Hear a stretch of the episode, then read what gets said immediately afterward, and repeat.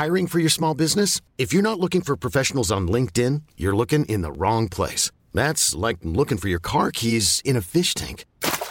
LinkedIn helps you hire professionals you can't find anywhere else, even those who aren't actively searching for a new job but might be open to the perfect role. In a given month, over 70% of LinkedIn users don't even visit other leading job sites. So start looking in the right place. With LinkedIn, you can hire professionals like a professional. Post your free job on linkedin.com slash achieve today.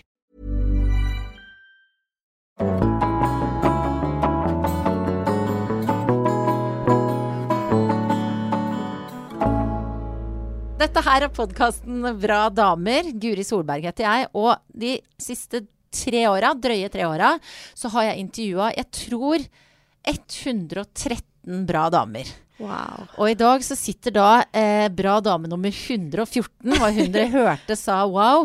Og er, jeg må jo understreke at det er ikke noen sånn rangering. Det er ikke noe sånn, Jeg er fornøyd med det. det er ikke noe sånn Helene Olafsen, at du er liksom nummer 114. Det Mm. er bare at du er en dame som jeg er nysgjerrig på, som jeg beundrer, og som jeg har lyst til å prate med i en uh, liten time. Ja, Det er så hyggelig å bli invitert. Virkelig. Ja. Selv om jeg vet at eh, du sa liksom, uh, når vi satte oss ned her, at egentlig så liker ikke du spesielt godt å prate om deg sjøl. Nei, jeg er dårlig på det. Hvorfor det? Eh, jeg føler Jeg syns det er så vanskelig å på en måte eh, si at eh, sånn, sånn er jeg.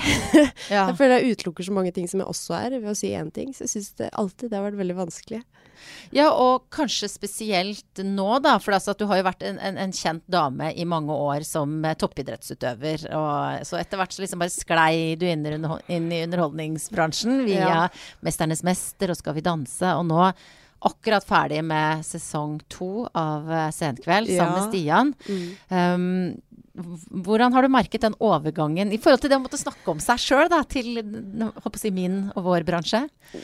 Ganske stor overgang, altså. Det var, jeg, du sier at eller, altså, Jeg var jo idrettsutøver, men jeg dreiv jo med en liten, bitte liten nisjeidrett som Mm. ingen uh, fulgte med på. Det måtte være spesielt interessert. Det gikk liksom på TV en gang hvert fjerde år.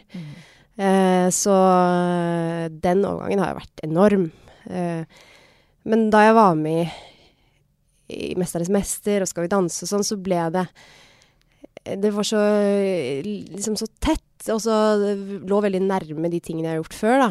Eh, men når det liksom blir plutselig skal lede fredagsunderholdningen, så f merke, da, da ble det litt mye, syns jeg. Ja. For da ble det plutselig Da var jeg ganske sånn Det, blir, det var så mye nye ting i livet. Mange ting som jeg ikke har følt på før. Og så skal liksom alle se på det. Eh, det syns jeg var litt, eh, litt voldsomt, kanskje. Eh, så da syns jeg det var veldig vanskelig å skulle snakke om det. Så nå har jeg sagt liksom nei til alt i et år. Ja. Eh, så nå, nå begynner jeg med å besøke deg, da. Det er veldig deilig at nå liksom slipper du litt opp. Ja. Men hvordan har du hatt det da i den, den tida fram mot sant, voldsomme høye forventninger? Eh, skal ta over etter Thomas og Harald. Samtidig, TV-bransjen er vanskelig. Seertallene er ikke som før. Altså det er mye som Ja. var på en måte Hvordan hadde du det fram mot dere kom på lufta? Fram mot lufta var jo ganske sånn Det var jo hissig intensiv periode. Det gikk jo Jeg var jo lærerstudent da jeg ble med på Skal vi danse. Gikk vel på andre eller tredje året. Jeg hadde liksom lova meg sjæl at jeg skulle ikke slutte på lærerhøgskolen pga. Skal vi danse. Så lavt synker jeg ikke, liksom. Men så fikk jeg tilbud om uh, Idrettsgallaen, og da skjønte jeg at det her går ikke opp, liksom. Uh, og jeg har alltid vært en jeg, jeg hater å gi meg, men samtidig så hater jeg å gjøre ting halvveis. Så da liksom bestemte jeg meg for ok, nå får jeg denne sjansen, da går jeg for det. Eh, så midt i en sånn der åtte timers undervisningstime om eh, foreldre- eller lære hjem-samarbeid, så bestemte jeg meg for at dette her eh, legger jeg litt på is. Så da eh, nå, nå glemte jeg spørsmålet, merka jeg. Nei, men jeg, hvordan du hadde det? Nå. Hvordan jeg hadde det. Ja. Mm. Eh, og så gikk det liksom så ett i ett. For da var det Idrettsgallaen, og så dro jeg til OL. Og så ble det bestemt at jeg skulle jobbe for TV 2. Og da hadde jeg liksom hele sommerferien booka opp med Tour de France og eh, VM i Russland, og så rett over på, eh, på Senkveld. Og vi hadde jo én pilot før jeg liksom dro på de sportsturene. Eh, pilotsending er sånn sending man eh, liksom prøver, prøver seg Mm. Ikke ferdig studio, fem stykker i publikum. og ingenting som var bestemt. Det var bare sånn skyt og stup-stemning. Og jeg visste jo, jeg hadde aldri intervjua noen, eller jeg visste ikke hvem altså, De kjente jo ikke meg, disse folka som, som hadde troa på meg, liksom. Jeg syntes det var så rart. Så det, det var ganske Det var brutalt, altså. Det var jo bare sånn Måtte bare lære meg å ikke gjøre det bra, på en måte. For jeg husker jeg meldte så vidt med deg akkurat da det ble kjent at du fikk den jobben. Og da tror jeg du svarte noe sånt som at det er bra jeg ikke vet hva jeg gjør. Ja. Eller noe sånt. Ja, ja. Um, og, og på mange måter så er det, var det kanskje en fordel at du var en, en slags fersking, da, som ikke Altså, kom, her kommer jeg. Ja. jeg prøver, altså, i, I hvor stor grad tror du det har hjulpet deg til å ikke dø av forventningspresset? Helt, helt avgjørende. Jeg hadde jo Mm. aldri gjort det igjen. For nå, nå, nå hadde jeg visst hva jeg gikk til. Ja. Eh, så det tror jeg var helt, helt avgjørende. Mm. Eh, men så har jeg fått litt sånn ettersmell, da. Fordi jeg er ikke så god til å tenke gjennom ting før jeg gjør det. Men jeg er veldig god til å tenke gjennom ting etter jeg har gjort det. Ja. Og da blir liksom eh, selvevalueringa ganske brutal, da. Hva er det du har tenkt nå, da? Nei, jeg, jeg, jeg blir ofte Jeg er veldig sånn Jeg er veldig følelsesmenneske, da. Så vi har jo masse gjester innom og liksom vil jo at de skal ha det bra, de skal være kjempefornøyde, og at de skal liksom føle at de har prestert, og at vi har lagt til rette for de, og at alle de som sitter hjemme og, har valgt å se på Senkveld, liksom syns det er hyggelig, da. Eh, og så er det ikke alltid det har gått, det er ikke alltid det har blitt så bra. Eh, og det er jo en del av pakka, det òg. Men det, det føles jo personlig allikevel, for det er jo vi som måte står der og er avsendere. Så eh, det er ikke så gøy. Men samtidig så vil jeg jo at det skal være et program som eh, skal tørre å feile litt, da. Ja, hvordan lever du med det? Å gjøre, si hvis du tenker tilbake på et intervju, og så tenker du at nei, det, det gikk helt sånn passe. Hvordan Ja. lever du med å ha en sånn prestasjon på deg? Um, jeg er jo vant til at ting ikke kommer gratis. Eh, det tror jeg alle toppidrettsutøvere er. Eh, så vant til å jobbe for ting. Og jeg har ikke jeg har aldri forventet at jeg skal liksom eh, ta det perfekt, på en måte. Det er jo liksom bo seg inn i et hus. Man må eh, finne ut hvor eh, senga skal stå, hvor man vil ha speil og hvor man vil ha knaggene. Og jeg har liksom måttet finne min egen rolle. Så jeg har vært veldig sånn bevisst på akkurat det, da. At det er en prosess. Men når man er inni det, så kan det jo være litt sånn frustrerende. Føler at du bytter og bytter, men så har det plutselig gått en sesong, og så ser du tilbake og fader, jeg er blitt veldig mye flinkere. Mm. Um, så jeg tror jeg takler det ganske bra, men det er jo Så jeg, jeg vet jo at det eneste måten å gjøre det bra igjen på, er å gjøre det bedre neste gang, på en måte. Ja, for at det, det virker som at du har en sånn toppidrettsutøvers innstilling til eh. Altså det er jo på en måte ganske sånn ryddig da, og pragmatisk. At liksom OK, her er en oppgave.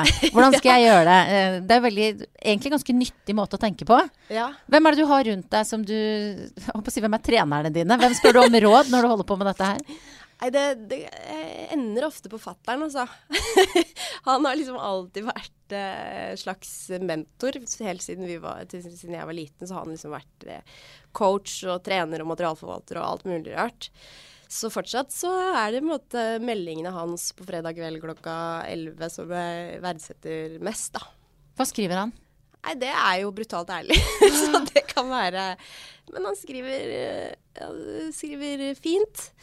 Brukbart er jo det mest brukte ordet. Ok. Eh, det har det jo alltid vært, men brukbart er veldig bra, altså. Oh, ja. Det er oppe og nikke på en eh, fire, sterk firer, på en måte. Så eh, noen ganger så sier han veldig bra, løst og ledig. Eh, det var litt pinlig, litt mye. Eh, ja. Men sånn rett etter eh, han har sett det på Ja, lufta? ja, ja, direkte. Det sendes ut ofte. Altså I barndommen så ble jo alle sportsresultater og alt ble sendt til en sånn fellesliste, da. Så da var det liksom familie, eh, onkler og tanter, eh, besteforeldre og venner av familien da, som ble oppdatert på liksom omtrent hvert mål som ble skåra i en håndballkamp. Så det lever videre, det. Men så du måte, det er jo, du har på en måte blitt evaluert da, eh, fra, fra barnsbena på dine prestasjoner. Ja. Det kunne gått gærent, det. da. Noen kan jo bli sjuke av sånn. Ja, men det har aldri vært um, Det er jo fordi at jeg har villet gjøre det bra, da. Og fordi at Altså sånn Pappafatteren har jo vært ganske gæren, men det har jo fortsatt alltid vært veldig eh, lekbetont og lystbetont. Så det har jo selv om han valgte å kalle intervallet for fartslek, så, så var det alltid når jeg, eh, når jeg, tenker tilbake, så har det alltid vært sånn indre drive, og det jeg har hatt mest lyst til, er jo å forbedre meg og bli bedre og pushe meg og eh, ja, komme til det stadiet at du kan leke, da. Mm. Jeg har deg sagt uh, så fint en gang at eh, bare spør om jeg husker det riktig, at så lenge jeg var i bevegelse, passet jeg inn. Eller altså, du sa et eller annet om ungdomstida di hvor det ikke var mye helgefilm, men det var ikke sant? trening med fatter'n og konkurranser og Ja, du var stadig i bevegelse. Mm. Eh, og sånn oppfatter jeg deg eh, fortsatt. ikke sant? Mm. Jeg kjenner deg ikke godt, vi er gode kolleger. Følger deg på Instagram og sånn. Du er jo bokstavelig talt konstant i bevegelse. ja, nå føler jeg at jeg har fått en veldig sånn voksen jobb, da. Med mye kontorsitting og sånn. Men eh, jeg liker veldig godt å være i bevegelse. Jeg hater å sitte i ro. Jeg får liksom vondt i kroppen av det. Eh, jeg tror jo det er liksom grunnleggende for alle mennesker ja, å være i bevegelse. Bare at jeg har liksom kanskje hatt mulighet til å gjøre det mer enn andre. da, Så jeg har på en måte vedlikeholdt det litt uh, bedre, kanskje. Så det er liksom så livsviktig for meg. Da føler jeg at uh, Det er jo veldig banalt, da, men da føler jeg at livet liksom har mening, og at da kan jeg slappe av bare være i øyeblikket, på en måte. ja, for det, det, jeg tenker på, En ting er jo det åpenbare, at du har levd av å ha en kropp som funker. ikke sant? Men ja. hva betyr det for deg sånn uh, mentalt? Uh, kjempeviktig. Uh, vi alltid, når fatter'n og jeg var ute på joggetur, så var det alltid snakketempo. Så da ja. kunne vi liksom snakke gjennom ting og tenke gjennom ting. Og, så det er fortsatt Selv om jeg ikke kan jogge lenger pga. dårlige knær, så Eh, er det fortsatt den der at hvis jeg er ute og kjører i bakken, setter på masse musikk, eh, så får jeg liksom eh, tenkt gjennom ting. Jeg får liksom ro og tid til å tenke, da. Um, og, og få bort litt gruff, rett og slett. Da. Det er jo veldig sånn blir, Jeg blir jo veldig lykkelig av det. Uh, så da er liksom den lykkefølelsen mye sterkere enn den gruffen som kanskje henger igjen fra uh, andre ting, da. Så det er liksom en slags sånn uh, cleansing, ja, ja, ja. for å bruke et moderne uttrykk. Mm. Hva er, er, hva er, det ditt gruff som regel består av? Uh, tja, det kan være Det kan være så mangt. Men jeg er jo veldig sånn Hvis jeg har gjort en ting jeg syns er uh, dårlig eller flaut eller um, Ja. Uh, jeg er jo litt konfliktsky type, så hvis jeg ikke liksom har fått Jeg venter veldig lenge med å ta konflikter. så ofte så må jeg liksom tenke godt gjennom det før jeg skal ta konflikter. Så sånne ting også. At jeg bare liksom ikke har ferdigtenkt ting. Mm. Uh, det lager mye støy i hodet, da. Så jeg må liksom komme, tenke det til slutten, og så kan jeg liksom legge det bak meg. Men er det sånn da at hvis du da skal ta en sjelden konflikt, da, ja. eh, eh, legger du en strategi for hvordan så sier jeg det, og så sier hun det, og sånn, eller?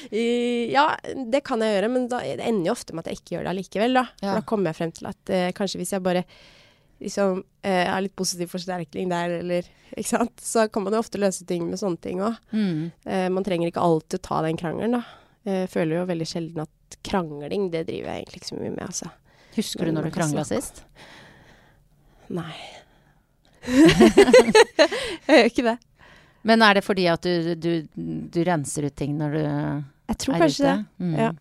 Og så er det jo veldig ofte at uh, Jeg tror jo veldig på at de fleste vil uh, vil liksom gjøre det bra og vil uh, leve bra og være lykkelig og liksom få det til best mulig. Så hvis man klarer å liksom lage et et rom for det, da. At folk kan uh, lykkes og trives. Så tror jeg at de fleste ting bare fikser seg. Og det tror jeg Det, sånn, det stemmer jo som regel òg. Mm. Noen ganger så må man jo selvfølgelig diskutere ting, og jeg liker å diskutere. Men den derre kranglinga, den fører ikke ofte så med seg så mye godt. Hvem er det du diskuterer med deg? Er det på jobben, eller er det hjemme? Ja, på jobben diskuterer vi masse. Uh, det syns jeg er veldig deilig. Og hjemme òg kan vi diskutere. Uh, Og jeg har jo vokst opp med at det er sånn diskusjonsforum rundt uh, middagsbordet, liksom. Så jeg er veldig sånn Jeg er glad i å prate. Mm. Ja. Og nå har jo det blitt, eh, blitt jobben din, da. Ja. Hva, hva, hva, tror du om Eller hva, er du sånn som har ambisjoner? For det ser jeg for meg, i hvert fall som idrettsutøver, så er man jo veldig opptatt av det å sette seg mål, og hva er neste skritt og sånn. Hvordan ja. er det nå, Helene? Ja, sånn, eh, det er jo litt sånn For utenforstående så virker det som at idrettsutøvere altså, Det er jo også det at man vil oppnå mål og liksom Ja, nå sa jeg bare at det var sånn. Jeg har jo egentlig Ja. ikke peiling. jeg er ikke noen sportsjournalist. Nei, men det er mer sånn derre indre greie, tror jeg. For meg har det i hvert fall alltid vært det, da. Å mestre og liksom få ut mitt potensial, da. Um, og, men nå har det vært liksom Å komme inn i den der senkveldpakka og sånn, har vært Jeg måtte ha en litt sånn annen innstilling til det. For jeg, jeg har liksom ikke visst hva som er bra, eller hva som er dårlig. Det finnes ikke noe oppskrift, liksom. Det er ikke førstemann i mål, og så Nei, og så vinner noen. Og det er ikke heller meningen at jeg skal vinne, tror jeg. Jeg tror det er eh, Så jeg har liksom prøvd å eh, legge en slags plan for hva jeg syns er viktig, da. Og hvor vi vil. Og det har blitt sagt helt fra starten at senkveld er jo både en sprint og en maraton. Og det skjønner man ikke Jeg skjønte ikke helt det før jeg sto oppi det. Mm. Eh, men da kjenner jeg det virkelig, for nå er vi plutselig ferdig med 28 episoder, liksom. To sesonger. Det føles ut som i går at vi satt i studio og bestemte om vi skulle ha pult eller ikke pult, eller liksom, hvem er vi, liksom? Veldig sånn eksis eksistensielle spørsmål som Ja, er helt sånn tåpelige i den sammenhengen, egentlig, da. Men det blir jo veldig viktig selvfølgelig for oss, fordi vi står prosjektet så nært, da. Og det er så mange mennesker som vil det godt, og eh, det, er, det er jo sammensatt eh, som er liksom prøvd å gjøre det beste ut av de innenfor de rammene vi har, da, som er ganske mange. Så det er talkshow. Vi skal ha tre støttepunkter. Vi skal ha en uh, konkurransedrevet realityserie. sant? Ja. Uh, det er ikke så mye tid igjen, da. Så prøve å gjøre det beste, ut av uh, de øyeblikkene vi har. Og det som jeg syns er imponerende med deg, og som jeg er veldig glad for, er jo det, ikke sant. Som du sier, du kom inn og du visste jo ikke hva som var bra og ikke. Og så har du en hel haug med folk rundt deg eh, som kan TV, og som Ja. skal lage dette. Og så eh, skal de putte deg inn i en eller annen eh, bås eller rolle. Ja. Men så virker det som du har hatt jeg vet ikke, trygghet eller et eller annet til å på en måte eh, være den du er, eller være med å forme en ganske sånn, litt sånn sterk rolle, da. Eh, hvordan har du opplevd dette fra innsida? Dette er jo sånn jeg ser det på TV. Ja, det er ganske eh, riktig det, altså. Eh, veldig mye sjefer i TV-verden har jeg funnet ut. Eh, så veldig mange som mener ting. Em, og det har jo vært litt sånn eh, Jeg har aldri vært noe spesielt glad i sjefer, da, for jeg har alltid vært min egen sjef. Ja. Eh, så eh, det har vært litt utfordrende, jeg skal innrømme det. Men samtidig så er det en sånn saying i idrettsverdenen at det, du må liksom finne dine folk. Sant? Du må finne hvilke personer du skal, kan stole på. Mm. Eh, så når du først har funnet de, så er det greit. For da trenger du ikke å ta alt annet eh, for en sannhet, da. Mm. Mm, men jeg, jeg føler jo at jeg har klart å være meg sjæl, men samtidig så er det jo ting som jeg føler jeg har gjort som ikke er så veldig meg også. men? Men det var jo en Hva del av prosessen. Nei, det er jo noen sånn, ikke sant eh, Skal være, prøve å være litt vittig og sånn, da.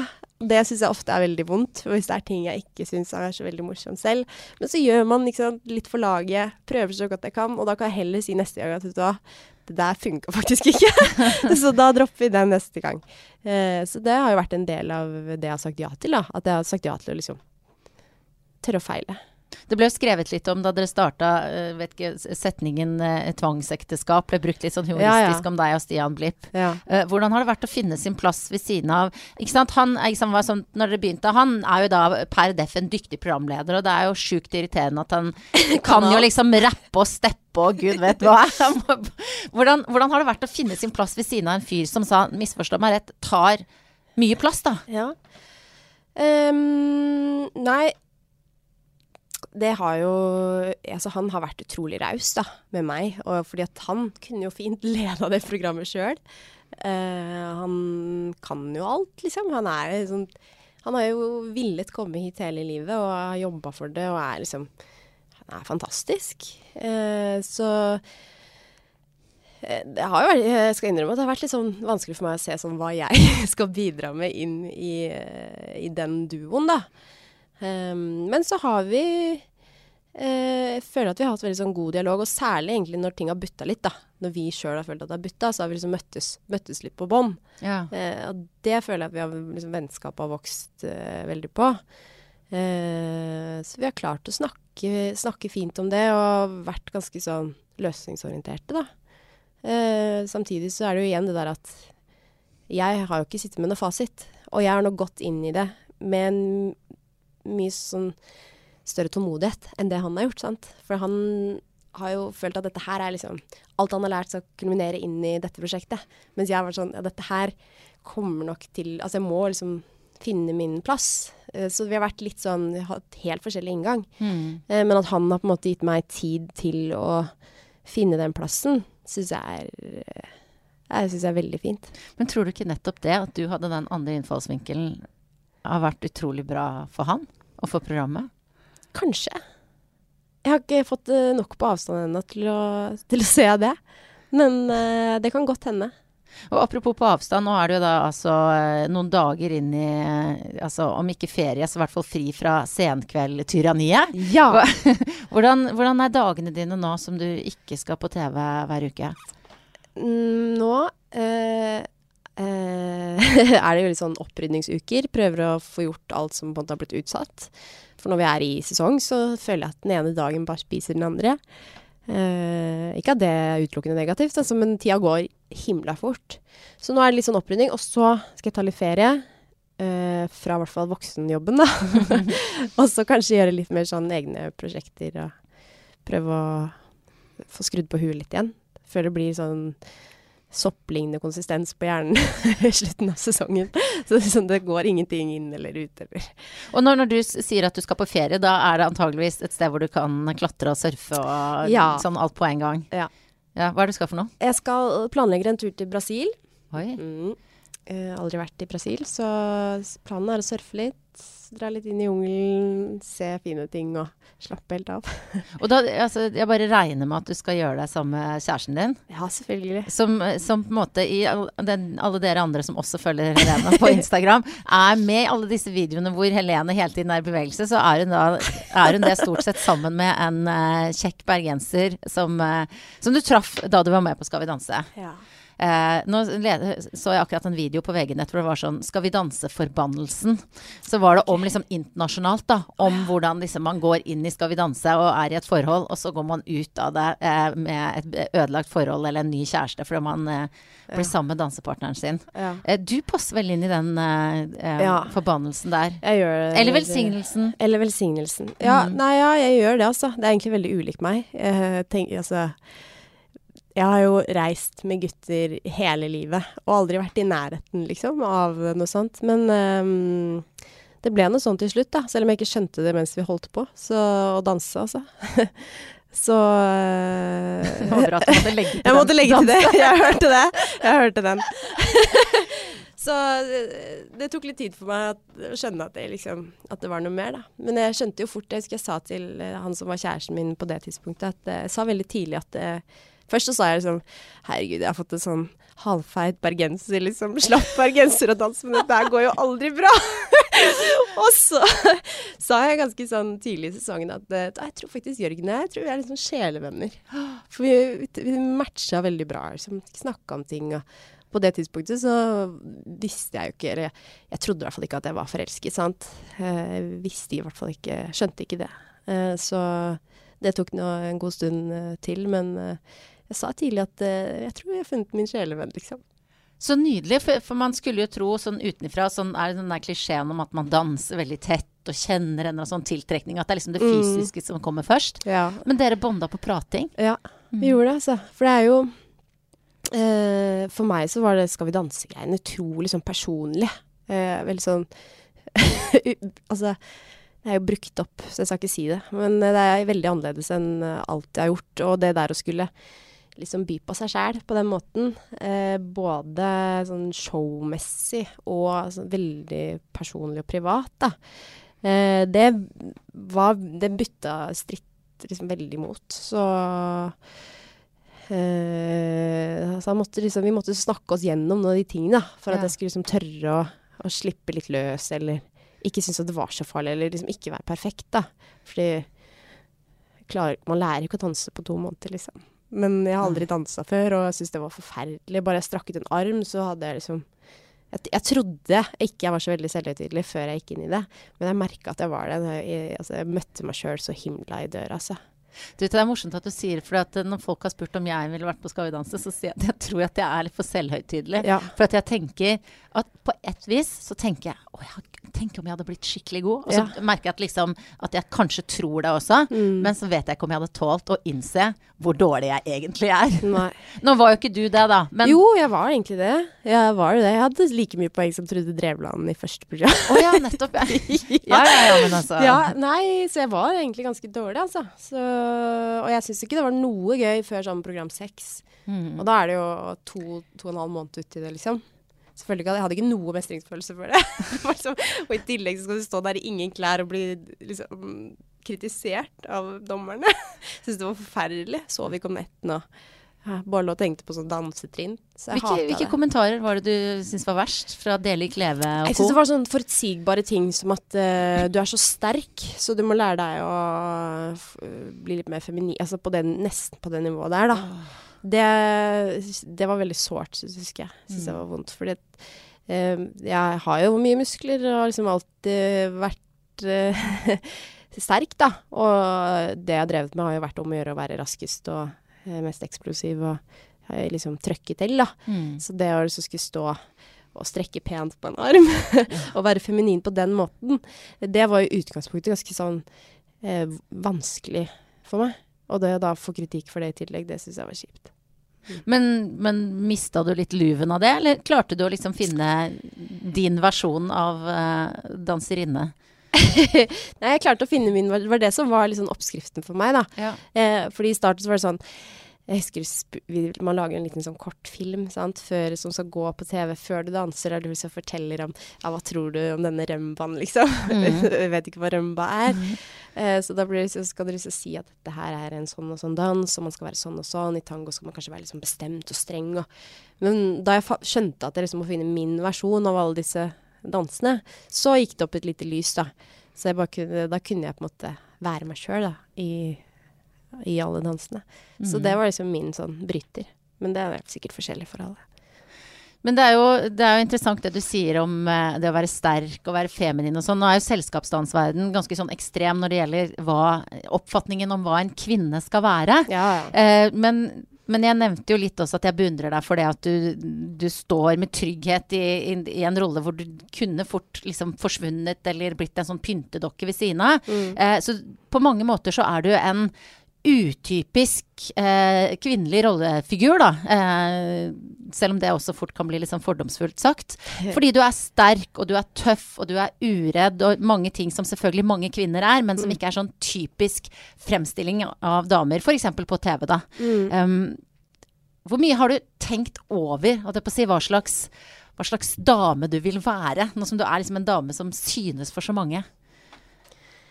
Som jeg sa helt innledningsvis, da, så, så, så er jeg veldig dårlig på å definere det. Så jeg har Ja. tenkt veldig lite Eller jeg har tenkt mye, men ikke kommet frem til noen konklusjon. Jeg har fortsatt ikke noe i, eh, i bioen min på Instagram, liksom.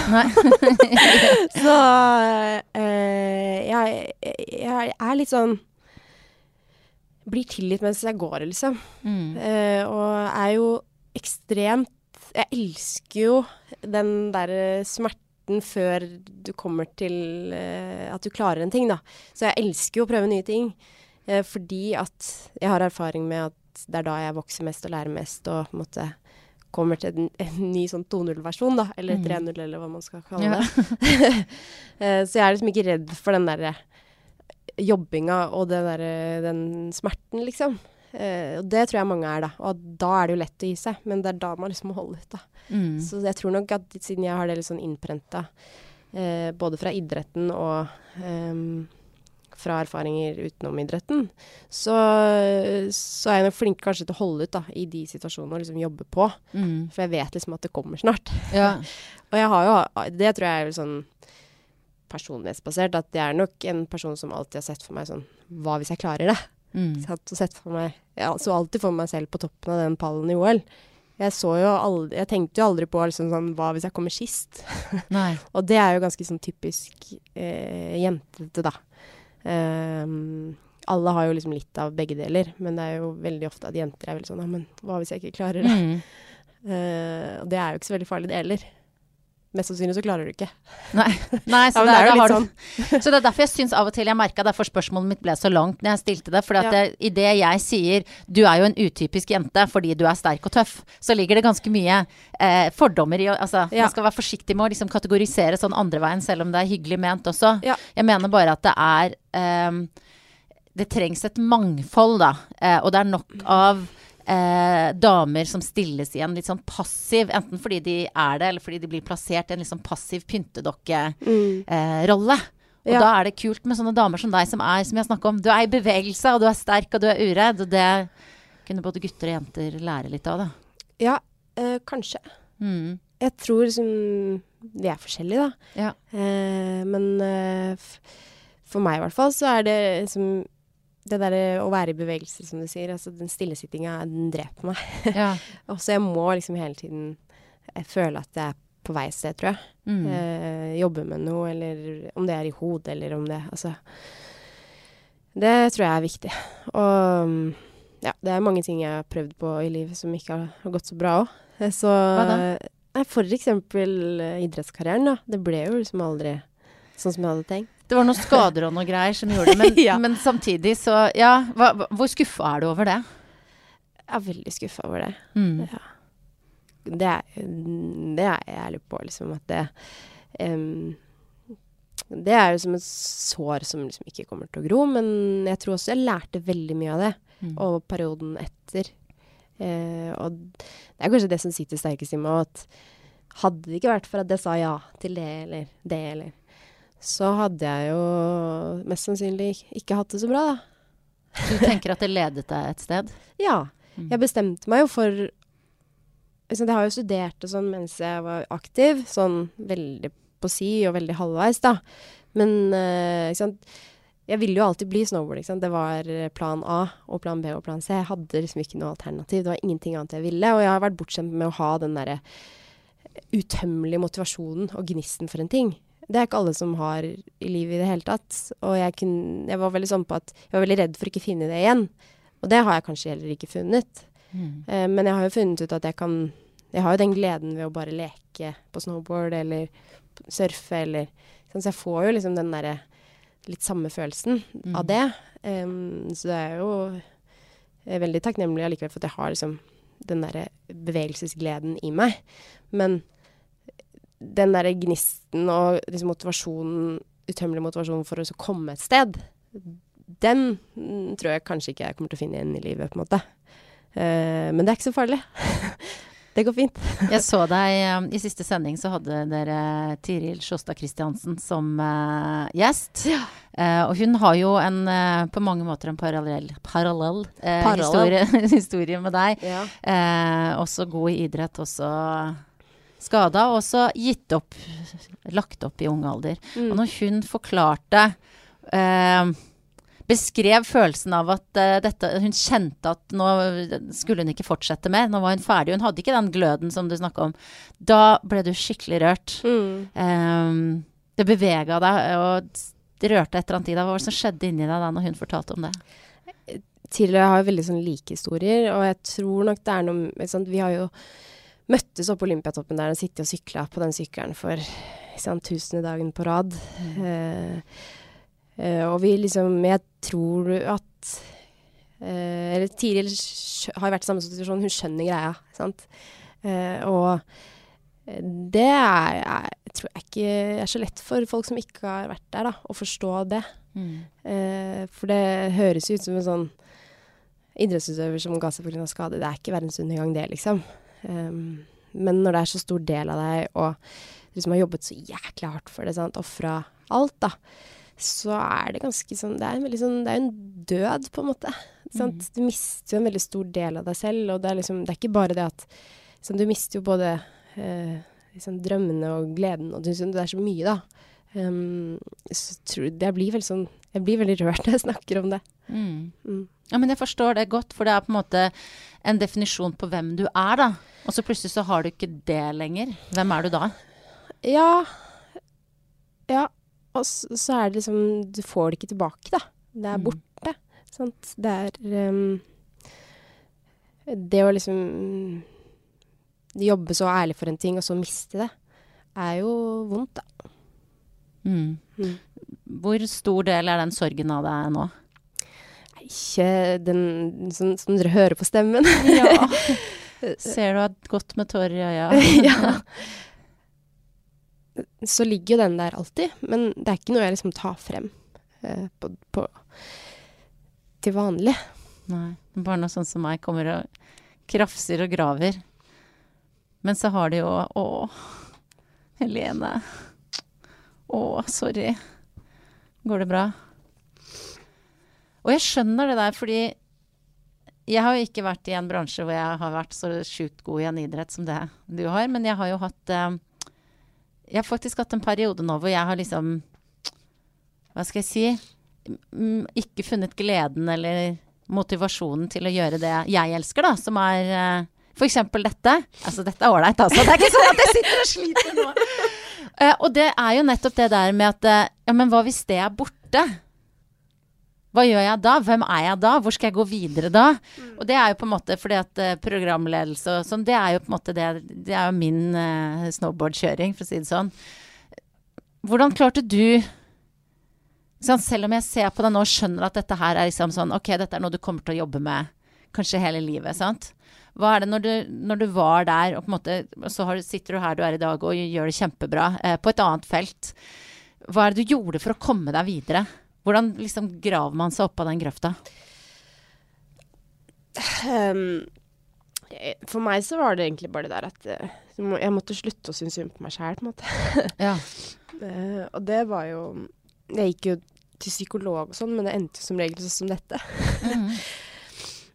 Så det endte jo med at uh, sånn, uh, ikk- Det er jo ufint å sammenligne, men siden psykologen brukte begrepet, så er det greit å på en måte si det.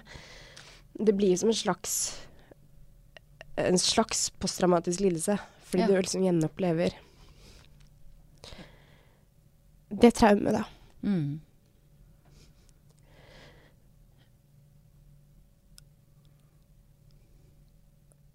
Og det endte jo med at hun sa vet du hva, det her tror jeg ikke, jeg tror ikke vi kommer så veldig langt uh, av å snakke om det. Uh, og det tror jeg var helt riktig. Så det er liksom um, Jeg har jo bare valgt å ikke liksom, tenke så mye på det. Altså, det er som det er, på en måte. Ja. Og så var jo det å ha det, Kjæresten min på det tidspunktet var jo veldig, veldig flink, og liksom på et tidspunkt eh, ba meg få huet litt ut av reven og på en måte Brukte han de ordene? Bare ja. for nysgjerrig. ja. eh, ræva. eh, men eh, ja, og så prøve på noe annet, liksom. For det er ikke sånn at jeg bare kan én ting. Det er jo ikke for seint. Liksom, livet er jo ikke over. Mm. Så da var det bare det å tørre, da. Og liksom gjøre noe helt annet. Så da ble det norsk på lærerskolen. Jippi! Var det der? Eller, altså, nå mente jeg ikke å ironisere over norskfaget. Jeg har et litteraturvitenskap mellomfag sjøl, Ja. men, men, men var det det? Var det en sånn glede du kan Eller var det litt sånn Det var jo ja, ikke noe barnedrøm, eh, akkurat. Men det var ingenting annet, sant. Så da måtte jeg bare prøve det, og da bestemte jeg meg for å liksom Da går jeg for det. Mm. Eh, og det bare Jeg husker sånn første skoledag jeg ble ropt opp, så tenkte jeg herregud, hva er det jeg har gjort? Liksom Skulle reise meg opp og si hva jeg het, og hva jeg drev med, og hvor jeg kom fra. Var jo liksom nesten eldst i klassen da. Mm. Eh, og da, eh, da kjente jeg at dette her det, det gidder jeg ikke, liksom. Og så da var det igjen da kjæresten på det tidspunktet som sa at så, Lene, skjerp deg. Ja. Folk Du er, er bortskjemt, liksom. Så da bestemte jeg meg for å fortsette, og det er det beste jeg har gjort. Elsket det. Hadde fantastisk altså, Fikk eh, masse nye venner. Hvem er det som får det i voksen alder? Altså, så utrolig fine folk. M mest mysti... Jeg snakker veldig mye om kollokviegruppa mi. Oh, ja, så herlig. Jeg hadde så herlig kollokviegruppe, sånn blanding av folk som du ikke skulle eh, tro kunne funke sammen. Det var liksom en som var uh, mange og 40 og liksom vokste opp med steinskole og 70-tall og liksom det som eh, hørte med der. Og en som hadde vokst opp med AKP-møter i kjelleren og var liksom bare gikk i sånne bomullsklær som er vaska på 80, vet du. Ja.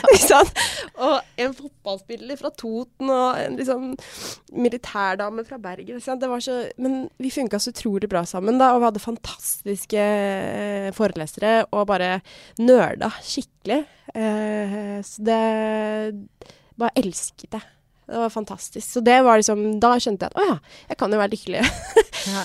For det, det, lykken ligger jo egentlig ikke så langt bak den heller. Men uh, man kan være lykkelig og trist.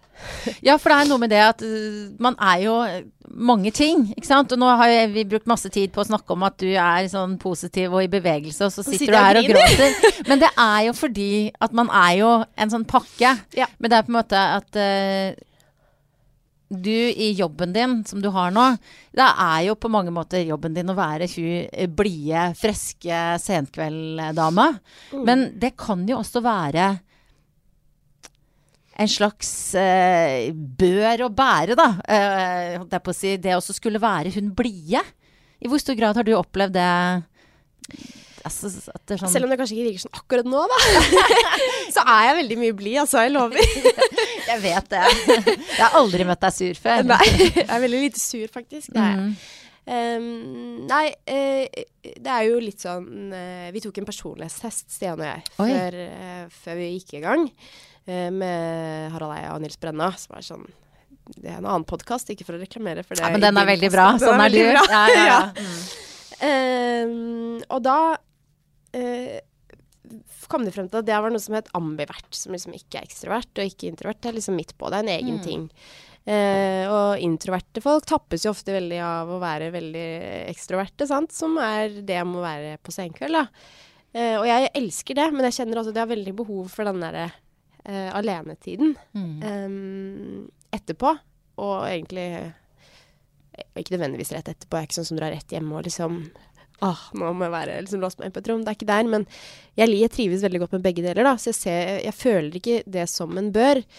Uh, men så kommer det jo alltid de dagene hvor det skjer kjipe ting, sant. Og da er det veldig stort sprik mellom uh, det du føler på innsiden, og det du på en måte må være på utsiden. Um, og det er jo litt sånn forbannelsen over det yrket. Mm.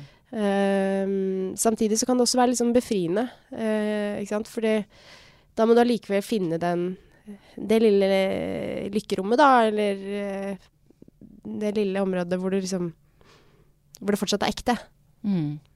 Hvilke dager har det vært vanskelig å Eller en befrielse, kanskje, å finne fram til den gladjenta? Når du har hatt andre ting å tenke på? Ehm, Ja, det har vært eh, Jeg var jo midt oppi et uh, brudd i starten av sesongen. Uh, Ja. Og da var det jo veldig Veldig mm, vanskelig, men også deilig å kunne på en måte bare være til stede i liksom de tingene som skjedde på senkveld. Så det um, Da var det liksom For det har alltid vært veldig sånn at når jeg, når jeg skal gjøre en ting, så klarer jeg liksom å få bort alt det andre. Og konse- på noe, og så stenge av noe annet. Mm. Ehm, så det, det syns jeg var deilig. Mm. Mm. Nå skal jeg ikke spørre mer om hvordan var det bruddet egentlig? Bare, bare skikkelig bare plager deg i dag, Helene. Ja. Nei, men det er jo sånn Jeg tror det er veldig, er jo sånn, jeg tror det er veldig viktig å føle på alle følelsene, da. Sant? Det er jo Første gang jeg skadet meg, så var jeg veldig opptatt av å liksom komme tilbake. Jeg var veldig sånn skyggelappene på og bare stengte av alt, da. Mm. For det er ikke sånn at man bare kan stenge av en hel følelse. Man kan ikke bare stenge av liksom tristhet og så forvente å være ekte glad, på en måte. Sånn funker det ikke. Ehm, så da er man jo liksom rett på vei ned i Uh, depresjon, og det er ikke noe gøy. så jeg er veldig sånn Jeg omfavner følelser. Ja. Selv om jeg på en måte kan stenge av et rom, eh, så, kan, så stenger jeg ikke av en følelse. Det er litt sånn forskjell. Men det er kanskje bare noe jeg opplever, eller tenker i mitt eget Nei, men det er et fint bilde. Det er, jo, det er jo noe vi må prøve på alle sammen. Det er jo litt vanskelig av og til Ja, å omfavne det som kommer. Men det er litt sånn det som er litt deilig med TV, da. At du skrur på det røde lyset, og så har du egentlig ikke noe valg. Nei. Det er sant. Mm. Du, jeg spurte deg om du kunne ta med noe som sa noe om hvem du er. Ja. Oi, svarte du på meldinga. Var det vanskelig? Ja, så Ja. jeg måtte spørre, spørre, spørre Jørgen, da, Ja. kjæresten. Eh, så han sa det, jeg skal ta med denne. Det hadde vi ikke venta, sa han. Nå er jeg spent på hva Du tar fra! er det sånn Det klirrer i flasker. Og en tekanne! Ja. Å, den var veldig søt og blå Ja, og med blomster. Nydelig. ja, for det er egentlig er det, Fortell, når drikker du te fra denne? Eh, det drikker jeg ofte eller sånn på kvelden. Mm. Ja. Når det har blitt litt mye kaffe. Jeg er veldig glad i kaffe, da. Oh, ja, ja. Eh, men jeg er også veldig glad i store tekopper. Så det er, den er jo, det er egentlig litt rart, for den er jo Det er bare nok til én av de tekoppene jeg drikker, på en måte.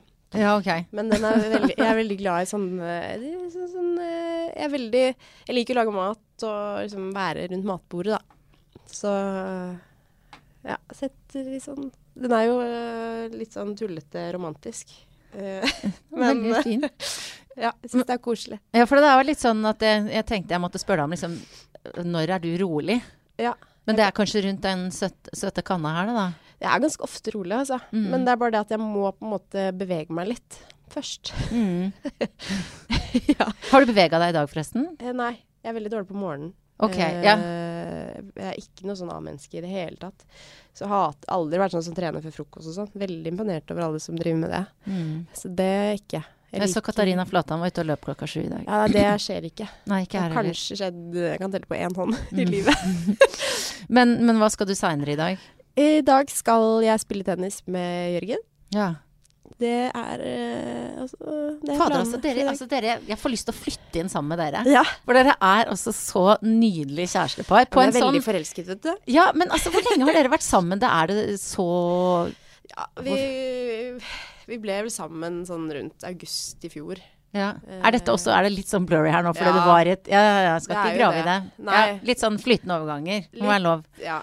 Det ble jo slutt med eksen i mai i fjor. Mm. Eh, så da var det jo noen tøffe måneder der. Og så eh, bestemte vi for oss for at vi skulle være kjærester i august-ish i fjor. Ja. Ja, ok.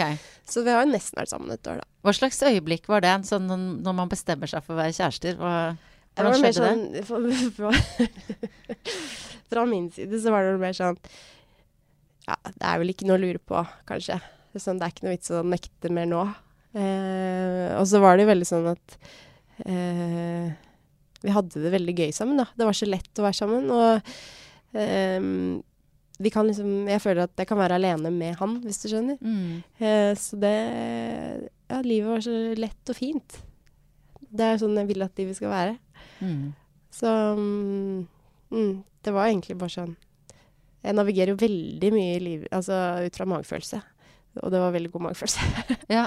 Ja. ja, men du, man skal ikke kimse av det. Magefølelsen er bare Selv om det er vanskelig å beskrive hva det er for noe, da, og Ja. vanskelig å finne den, men det er i hvert fall veldig Ja, man kan i hvert fall kjenne på en energi, da. Ja, klart det. Og man kjenner når det er feil. Ja. Mm. Så hvis du lurer på om det er feil, så er det mest sannsynlig det. Ja, det er sant. Men med Jørgen virker det som det er det ingen skjær i sjøen. eh, Nei, ikke foreløpig i hvert fall. Altså. Det er veldig sånn tullete, tullete forelsket. Men det elsker jeg, så jeg tenkte å holde på så lenge som mulig. Ja, det er nydelig. Du, jeg pleier alltid å stille gjestene mine tre sånne ganske kjappe, overfladiske spørsmål. Ok. Eh, hva spiste du til frokost i dag? Jeg spiste det var veldig fisefin frokost i dag, på Oi. Bristol. Nei. Eh, altså Sånn liv har du? Nei, jeg har egentlig ikke det. Men i dag så spiste jeg hotellfrokost. Det var litt sånn eh, debrief-møte med sjefen. Ja. Ah, ja. Mm. Ah, ja. Han spanderte, da. Han spanderte. Ja, ja, ja. ja men så var han fornøyd med deg? Eh, Ja, han sa det. Ja. Ja. Hva tror du Han ikke syntes jeg helt var en hyggelig person. Nei, jeg tror aldri helt på Jeg tror mest på pappa, vet du. Ja, nettopp. Ja. Ja. Mm. Eh, Hvor lang tid brukte du på å finne ut hva du skulle ha på deg i dag? Uh, det er faktisk veldig kort tid. Jeg vil si Jeg tok det første, så det går vel innenfor et minutt, da. Oi, det er kjapt, da. Ja, Det er veldig kjapt. Jeg pleier faktisk å være ganske treig. Skifte et par ganger og sånn. Men det, hvorfor, er, kommer det av forfengelighet, eller? Nei, jeg tror bare at det føles Det er magefølelse igjen, da. nettopp, ja. ja. Ja. Ja. Men hvor Det er veldig eh, lite forfengelig, egentlig. ja, men, Og nå har du jo kommet inn i det som kan være forfengelighetens uh, verden. Absolutt. Um, hvordan, har, hvordan merker du det? Bortsett fra at du har en eh, fyr ved din side som går ofte til barbereren og fikser skjegget sitt. Ja, Eller vet jeg ikke noe om. nei, han gjør det sjøl. Eh, han gjør det sjøl, ja. Nei, og jeg fikser håret. Veldig, Ja, bra. veldig dårlig på det. Glemmer ofte området og sånn. Da får jeg kjeft. Nei, jeg får jo ofte påpakk på at jeg har veldig stygge negler og sånn. Uh, det lever jeg godt med. Se på mine. Det er Ja. samme. Same, Men se, du har fila, det ser jeg. Du har Ja, fila. den, ja, lite grann, for den stakk ut. Ja. Mm. Ja, nei, eh, men jeg orker ikke sånn jeg, jeg orker ikke det. Jeg, jeg må liksom Jeg elsker å pynte meg sånn, selvfølgelig. Men eh, aldri vært noe god på sminke og sånne ting. Og det som eh, sminkedama på Senkveld sier, Mette gjorde, det handler om interesse. Og det er nok helt riktig. Ja. Eh, Jeg har vært mer interessert i andre ting.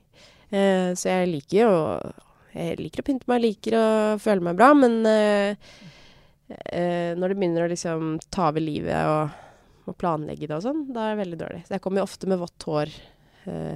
Jeg var, en gang jeg var på rød løper på, med vått hår, og det bildet ble brukt om og om, om igjen. Helt forferdelig. Ja. Ja, men det er jo også litt nydelig, da. Ja. Eh, når du vet at eh, det finnes nok av de som legger eh, en hel dag, kanskje flere dager, begynner å forberede seg dagsvis i forveien. Ja. Og de om det, jeg skal ikke dømme noen, men det er Nei. forfriskende at eh, ja, da igjen så er man forskjellig, liksom. Ja. Eh, og der får ikke jeg noe sånn eh, mestringsfølelse fordi jeg ser jeg, det er, Selvfølgelig, alle elsker å føle seg fin, så det er ikke det. Eh, og jeg beundrer folk som på en måte klarer å planlegge om, men så kommer jeg til den dagen, så føles det ikke riktig allikevel, så da er det på en måte bortkasta. Det er det samme. Ja. Du, når hadde du sex sist? Uh, I går. Ja, jeg visste det. For at det, det, du svarte egentlig på det i forrige spørsmål med den Ja. der nyforelska gløden din. Ja. Gauta, det er deilig at vi kunne avslutte der, når vi har vært liksom inne i griningens land og Ja, jeg eh, beklager det, altså. Men Nei, det var altså- du som gikk dit. Ja, det var jeg som gikk dit. Og jeg, det er jo som du sier at uh, man må på en måte åpne opp for alle følelsene. Mm. Uh, og det syns jo vi har vært gjennom uh, Det er det som er så fint med podkast. Det er det vi ikke har tid til senkveld. Ja, nettopp, der ser du. Det er ikke tid til grining der. Nei. Nei. Selv om jeg så en tåre i øyekroken din da, på Ja siste sendinga. Det blir litt sånn akutt grining. Ja. Men man har ikke helt mulighet til å gå så veldig i dybden.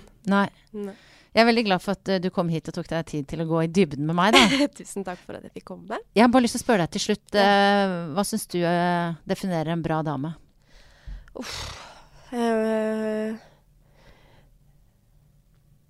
ei som uh, tør å være seg selv. Takk skal du ha, Helene.